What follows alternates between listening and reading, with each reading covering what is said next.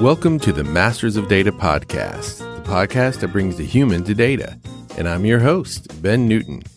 If software is truly eating the world, then software release management determines how quickly it can chew. For better or worse, just writing code is not enough.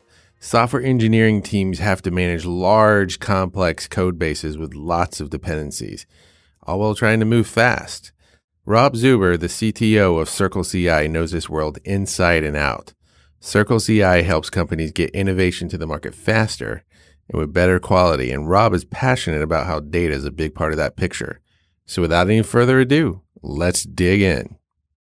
Welcome, everybody, to another episode of Masters of Data podcast. And I'm uh, lucky to be here in San Francisco with a great view of the Bay Bridge and uh, Treasure Island out there with the CTO of Circle CI, Rob Zuber. Thanks for having me here, Rob.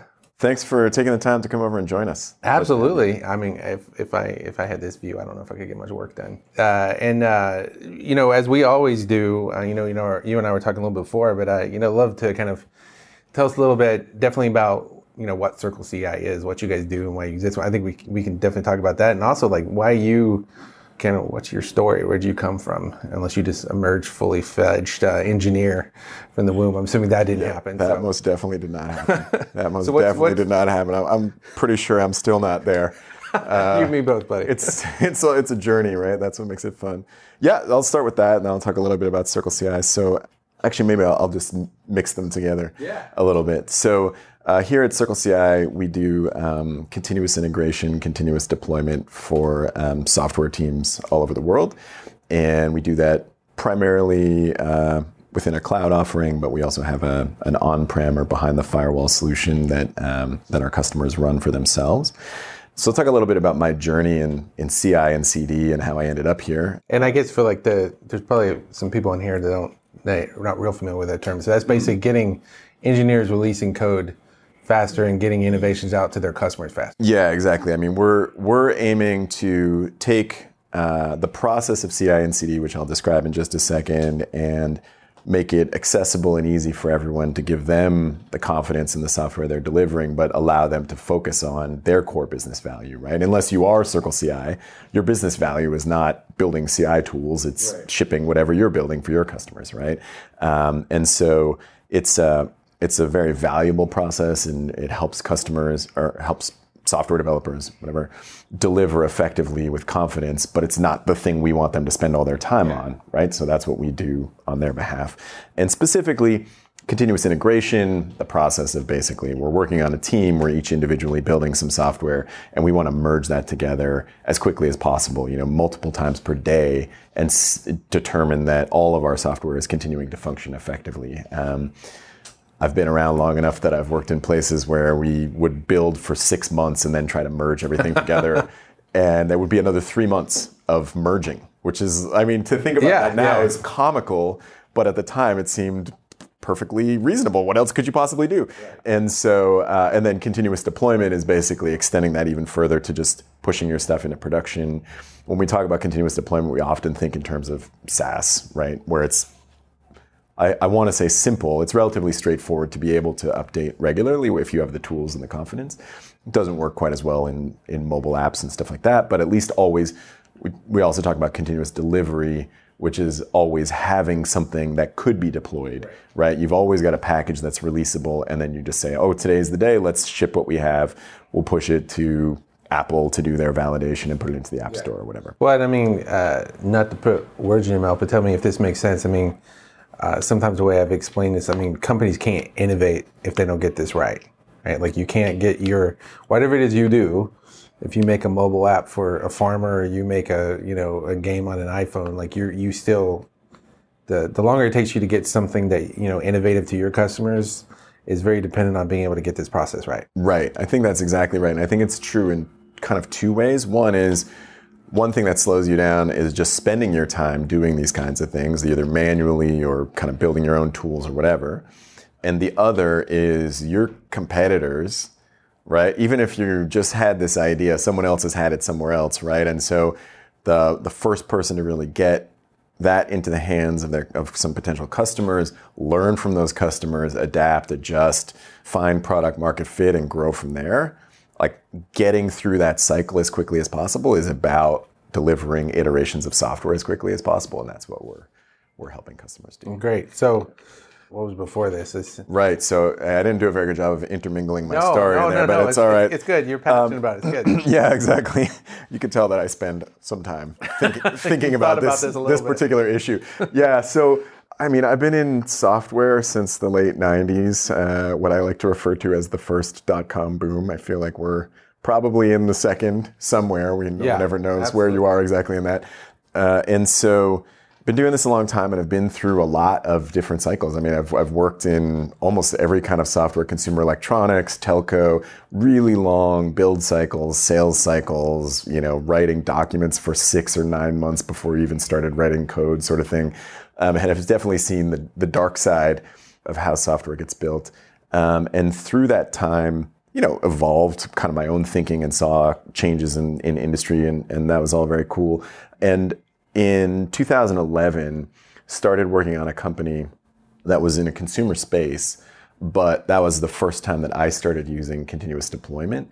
And actually, my co-founder of that company, we'll get to how we got here, is the CEO of Circle CI now. So we were building a consumer product.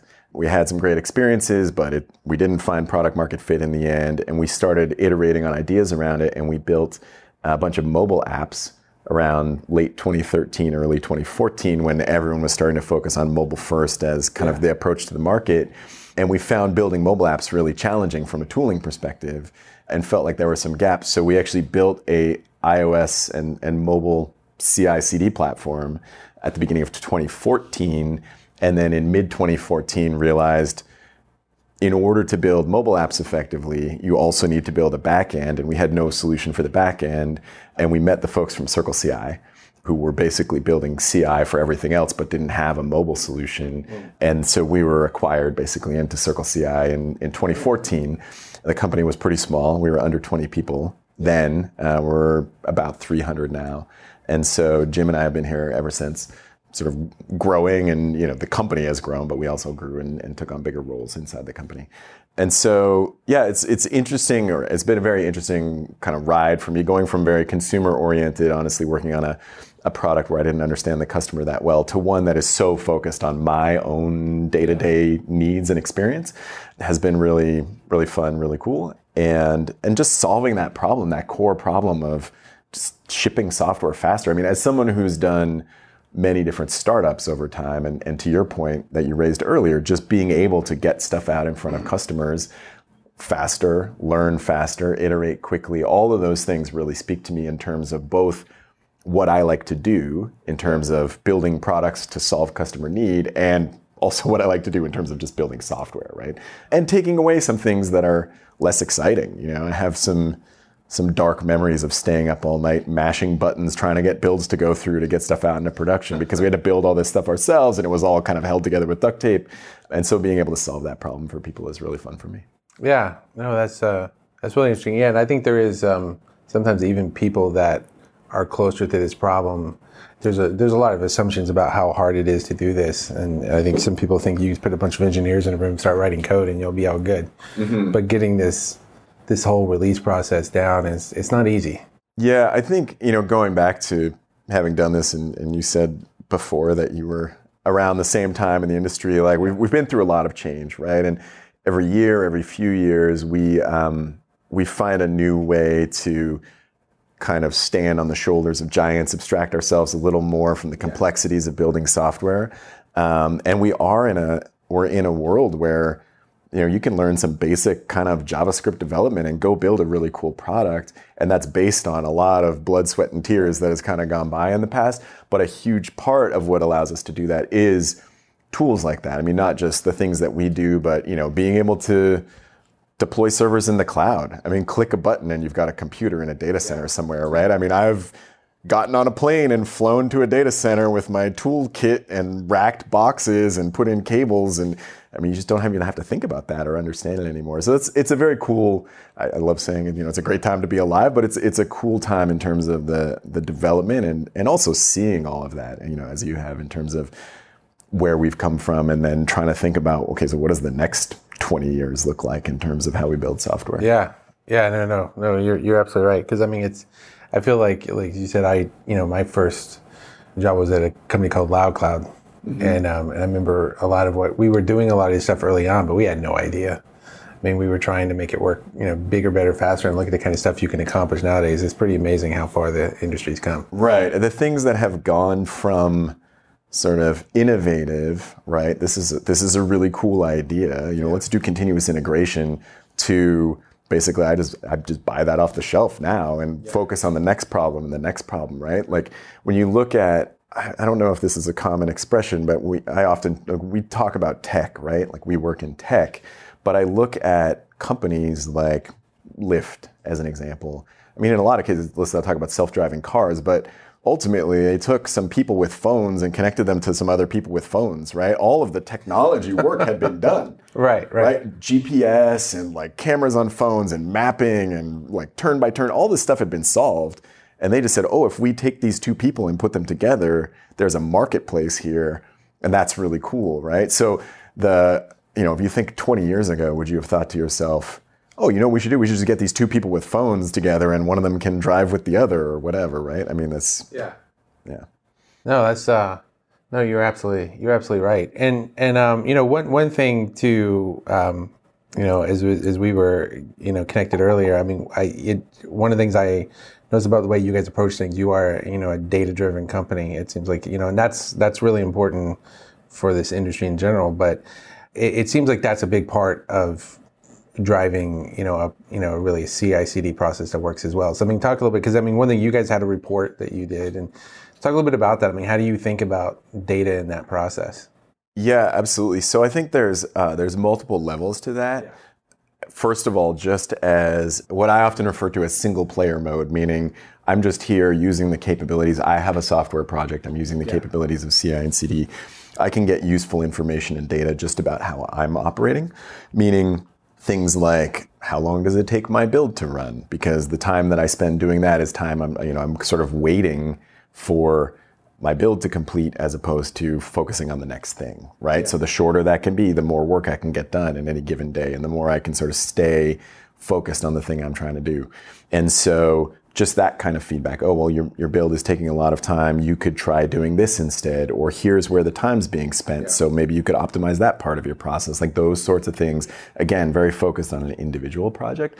But what's really interesting, I mean, personally for me and, and for our customers at Circle CI, is we are doing this for so many people that we can then see trends across teams, across the industry, and then partition based on you know people using particular language stacks or particular you know approaches or the types of things they're building meaning um, you know basically build time is one of my favorite examples because it's so simple everyone talks about it and people have a very broad spectrum of views about what is reasonable yeah. right? And so just being able to say hey you know what? This takes you this long. Did you know that 90% of the people actually do that in half the time? Like maybe there's something you should be looking at there. Mm. or your tests are flakier than other people's. Like that, just really basic but interesting stuff like that. And seeing that that big picture view is really interesting for us. And then trends over time, again as a team, right? So as a an engineering manager, it's interesting to me to know that we're failing more often, or so maybe people aren't paying as much attention to what they're doing,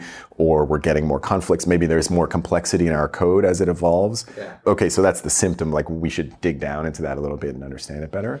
But also, uh, again, going to that kind of industry benchmark, like people talk a lot about how often are we deploying, right? So being able to say, okay, we, we as a team are deploying five times a day, or it takes us this amount of time to get from you know when we actually uh, implement some code to when it gets deployed. I mean, these are things that people are trying to reduce or manage around just as a yeah. sense of their own throughput, their own delivery, right? So we talked about earlier just CI and CD being an enabler for effective software delivery, yeah. but really being able to put some numbers around that and understand like, are we allowing it to enable us, right? And I think that's something that we've honestly often struggled with in engineering. Yeah. Not necessarily just around CI and CD, but if you look at estimation and point velocity and stuff like that, we're always interested in understanding our process, but at the same time, always struggling with the fact that the process is a little inconsistent, right? Yeah. Like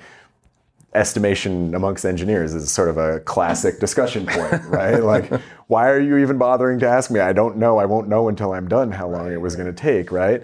But being able to get a little bit tighter and say, oh, well, if we're really bad at estimating all the time, that could be a sign that our software is too complex, right? Like, what is it that's preventing us from being able to understand what it's going to take to get this delivered? That's therefore driving to these wildly, you know, inaccurate estimates. And I think that there are similar analogies in CI and CD. Like, why are why do we always have broken builds, right? Why why do we keep make, breaking the master default branch? It's usually a sign that people don't understand enough about the software to be able to confidently introduce something, you know, a change sort of thing, right? So I think seeing that from a an analytical perspective like that is really eye-opening, enriching for all of us in the industry. What do you do? You think is there is there an openness to that? Because I mean, I, I I totally get what you're saying about um, you know, there's a yeah the, the whole game of estimation is a perfect example, but do you feel like teams are craving that and don't have it, or is there? I mean, how, how like what kind of feedback do you? I mean, from your own customers and what you've seen, I mean, what is that yeah, something that they're looking for? Absolutely. I think who is looking for it is a really good indicator of engineering culture. Uh, do you know what I mean? And yeah, by, yeah. by who I mean like upper management versus the team, mm. right? And so that I think that's one of the most interesting dynamics around engineering teams and, and culture as a whole is being able, and we're certainly not perfect at this, but but being able to get to a place where where you're helping an engineering team, right? Sort of ICs, you know, people working directly on a piece of the product, see how they can use data to think about and improve their own experience. Like as, as an engineer, just as personally as a software developer, I find rapid delivery of value exciting, yeah. right? Like saying, hey, you know, I woke up this morning and I thought of a thing and I wrote it and I put it in front of customers by this afternoon and now I have feedback. Maybe the feedback is they hate it, but now I can change it and do something else, right? Like that rate of delivery, especially again as someone who wrote documents for nine months before they were allowed to write the first line of code. I mean, that is exhilarating, right? And rewarding. And so sort of getting a a taste of that, for lack of a better expression, and being able to see, oh, this is actually really fun. Now, how can I use this information to improve my process, right? Like as we have retros as a team sit down and discuss and say, hey, we didn't move a lot of stuff out this week. What does that tell us, right? Did we invest a bunch of time in technical debt? Were we held up because we couldn't get the documentation or we have some dependency on another team and we should have a discussion about like why why are we so dependent on another group to be able to get our own work done? Like it exposes a lot of interesting stuff and being kind of mindful of that data and thinking about the data in that way is really empowering, but it can come it can feel the other way, right? Which is someone's looking at me and measuring me and you know they're looking at how many times I deploy this week. And that either feels like they're really trying to help me because I mean as a manager if teams are struggling to deploy, I want to know why that is because I want to fix those problems so they can get more work done and enjoy that exhilarating experience of delivering value.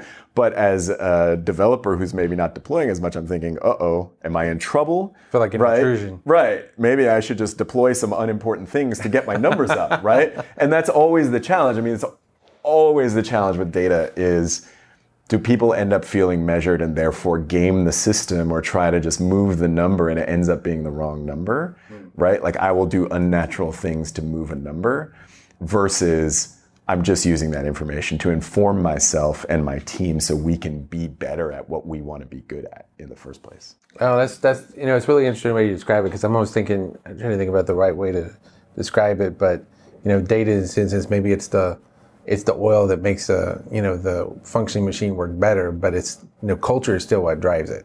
Yeah. You know, because I, I know like having been around with the you know when DevOps apparently emerged. You know, when I think yeah. we were doing it before, uh, but you know all the discussions like all people always talked about the tools.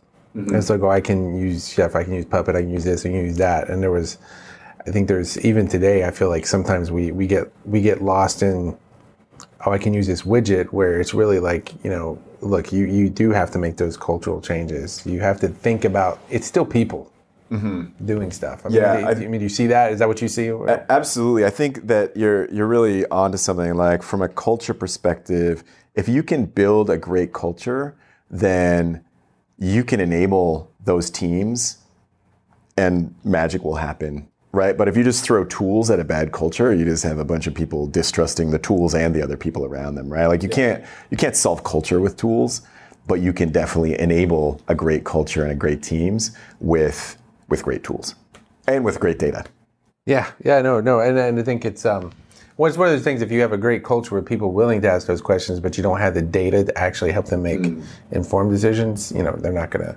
Yeah, that makes a lot of sense. And I and I get well. I guess that's part of the thing with a platform like yours. Do you do you feel like having the platform actually helps in that maturation cultural process? I mean, what kind of interactions do you have with your, your customers in that in that sense? Because I I guess in some sense you you have to have like a I don't know, I don't we uh, maybe use a science term or something. You have to have like the substrate to grow your culture on, but like you got to have something that kind of drives that right culture. Do you find that like having a tool like Circle CI actually helps that? Or yeah, I think there's a few things that kind of combine together, right? Like having the culture, the curiosity to try to improve, yeah. right? Sort of a, a mindset of continuous improvement, and then some automation to support it, right? And then that that kind of feedback loop goes around, right. right? We get a little bit better culturally, we build a little bit of trust, invest in some automation, some tooling, we get some feedback on how that's working, and then because we have trust, we have open conversations and say, "Hey, you know what? That was actually terrible."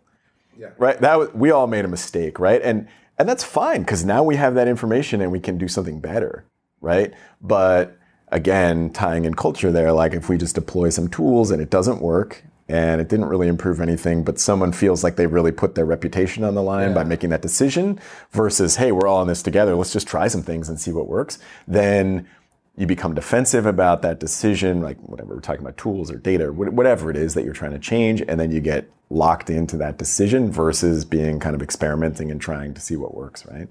Um, and I think that you see the same thing at a product level, right? When you talk about, uh, I talked earlier about sort of rapid well, this was before, but, about like rapid iteration and right. trying to discover a product and, and yeah. find product market fit and those sorts of things.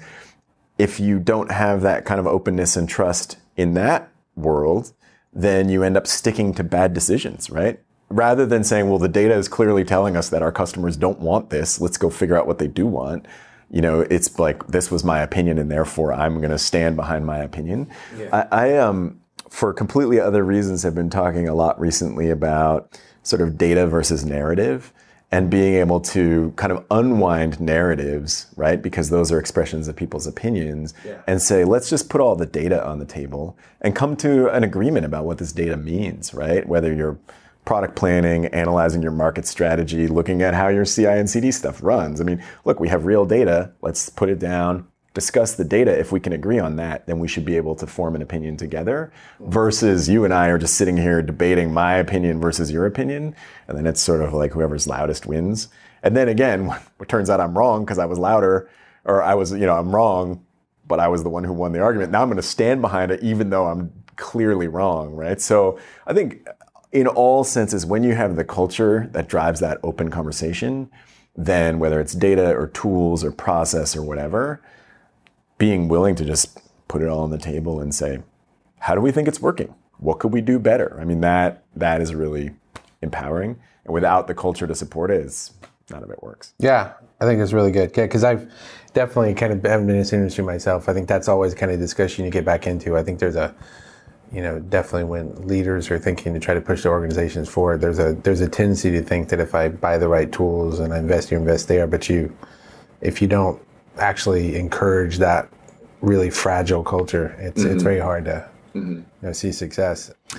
Uh, so, so one thing you know is uh, making a little bit of a, a, switch here. So, as part of what you guys were doing in this report, it sounds like so. Maybe tell us a little bit about the process because it sounds like you guys looked at some of the things that your customers were doing and kind of you know pulled together some insights out of that. So, tell me a little bit more about the process, yeah. Wes. So, we're I mean we sit on a treasure trove of data, if you will. I mean, um, so from a, a, process perspective, we have the opportunity to just look at stuff internally, you know, in aggregate across our customer base and say, you know, what, what is interesting to us? And there were some things that, that were interesting, um, some things that were expected and some things that were surprising, I think, yeah. as we sat down and, and um, looked at stuff. Like, we actually found that the the rate at which people's stuff flows through, we talked about build time before, right? Like, that it was actually pretty fast. And we, you know, because we we notice outliers. I think when you're operating a system like ours, I mean, it's like trying to read the matrix, right? There's a lot of stuff going by at any given time. So you Right, notice the things that really stand out. Like Yeah. why, you know, we obviously have lots of customers with jobs that run for hours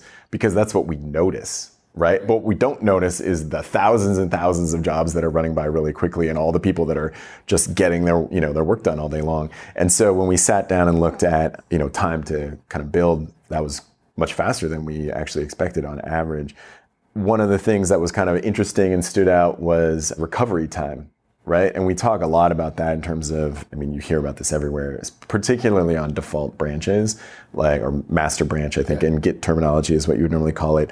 And this expectation that people, as soon as there's a, a breakage on, on a master branch, like everybody drops what they're doing and fixes it. And that's usually what happens in a great culture.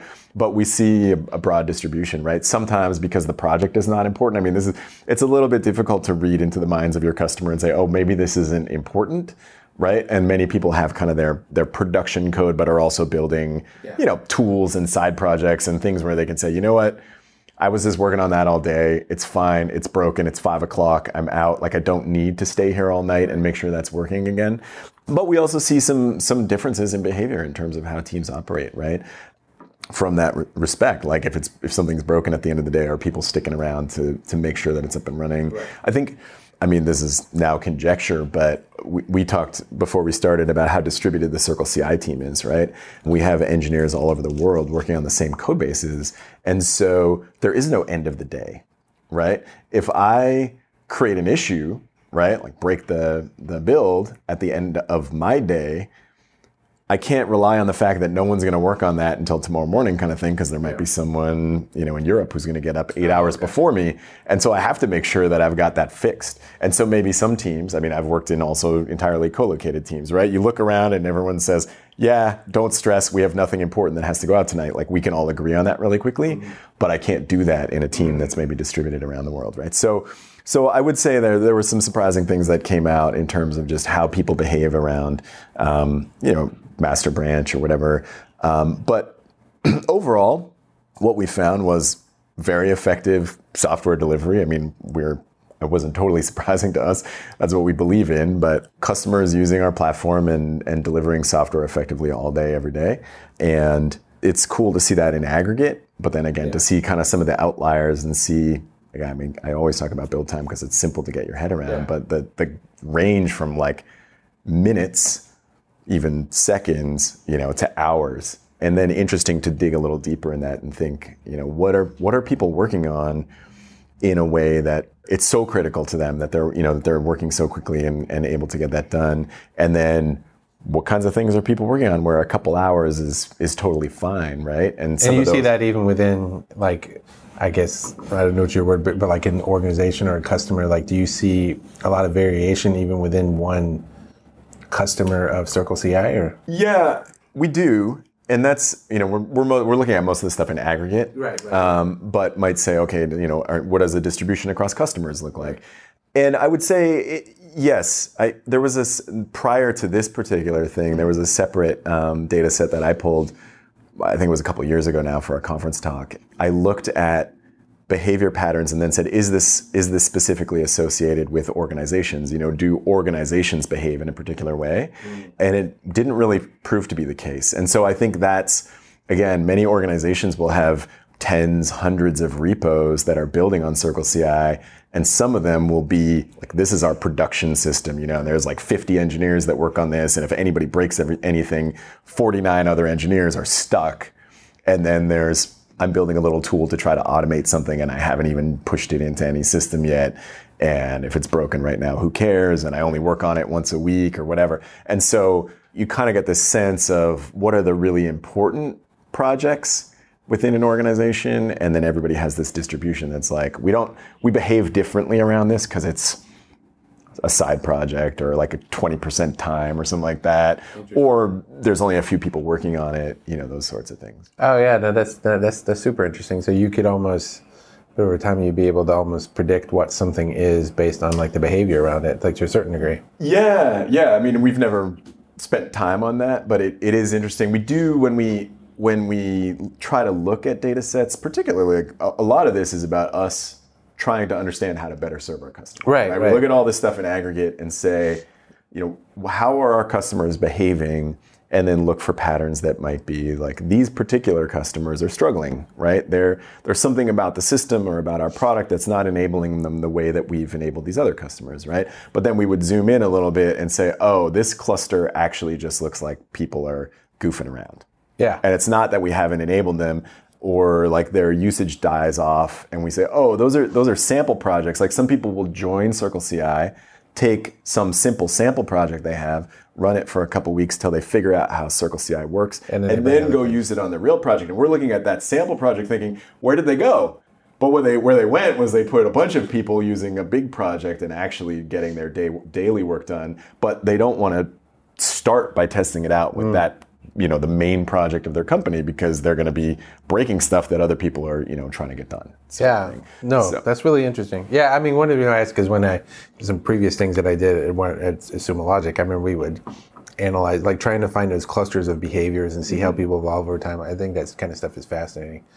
Um, yeah, so you know, kind of we're, everything we talked about. You know, one of the things I always love to ask my guests is kind of like where, what are you excited about next? Like where Oh my gosh, there's so many. I mean, the, the whole realm of data is really fascinating. I feel like we're just scratching the surface in terms of, um, you know, both enabling our product, like improving the offering that we have through all of everything that we're learning about how our customers use it, uh, as well as giving customers access to more of that themselves, right? To be able to take it and then you know use it for whatever like they might find things that we didn't think were particularly interesting but are interesting to them as a customer right so there's a lot around data that i just continue to be excited about in the platform the rest of what excites me honestly in ci and cd is you know we've been at this for eight, nine years now. I'm not even sure. I mean, I've personally been doing CI and CD for a long time. and The company's been around for a long time, and then we joined together. But um, part of what's made this always interesting, we've always had the same goal, right? Helping software developers get their products into the hands of customers, deliver value, learn quickly, do all that with confidence. But the actual world of software development has changed so much over that time. I mean, Docker is just like a perfect example. That didn't exist when Circle CI started, right? So we've changed software development that much, right? Kubernetes was like unheard of. So, you know, we were still baking AMIs back in 2011, 2012, mm-hmm. right? And so now we're doing containers and orchestration and into serverless and like a world where people don't even think about computers at all. And so their perspective of how, like, how software is being delivered is changing all of our customers are growing their use of data. So, like how they integrate and think about really large data sets is changing. Machine learning actually hasn't changed that much, but we finally figured out what it was. And so now we're all using it, right? Like, uh, We were talking about it when I got into software, but no one knew what to do with it. Now it's accessible, right? So, so much is changing and evolving in this space and just how we think about validating software people figuring out how to like run things in a production scale but you know even test in that environment so there's there's so much evolving about how we deliver software that uh, you know our, our role in that is evolving constantly even like whether we like it or not i guess is the best way to describe it. But because i personally love software i love the idea of you know more interesting better ways to deliver it uh, being you know being in a role where i get to think about how that evolves and then how we evolve in it is just constantly exciting i guess for me. No, that's cool. Um, I think uh, I think what you guys are doing is really interesting, and wish you all the luck. And thank you for taking the time. This has been a great conversation. I enjoyed it. yeah thanks for coming by and taking the time as well Absolutely, and thanks everybody for listening. And as always, uh, rate us and review us on iTunes so other people can find us, and look for the next episode in your feed. Thanks, everybody. Masters of Data is brought to you by Sumo Logic. Sumo Logic is a cloud native machine data analytics platform delivering real time continuous intelligence as a service to build, run, and secure modern applications. Sumo Logic empowers the people who power modern business. For more information, go to sumologic.com. For more on Masters of Data, go to mastersofdata.com and subscribe, and spread the word by rating us on iTunes or your favorite podcast app.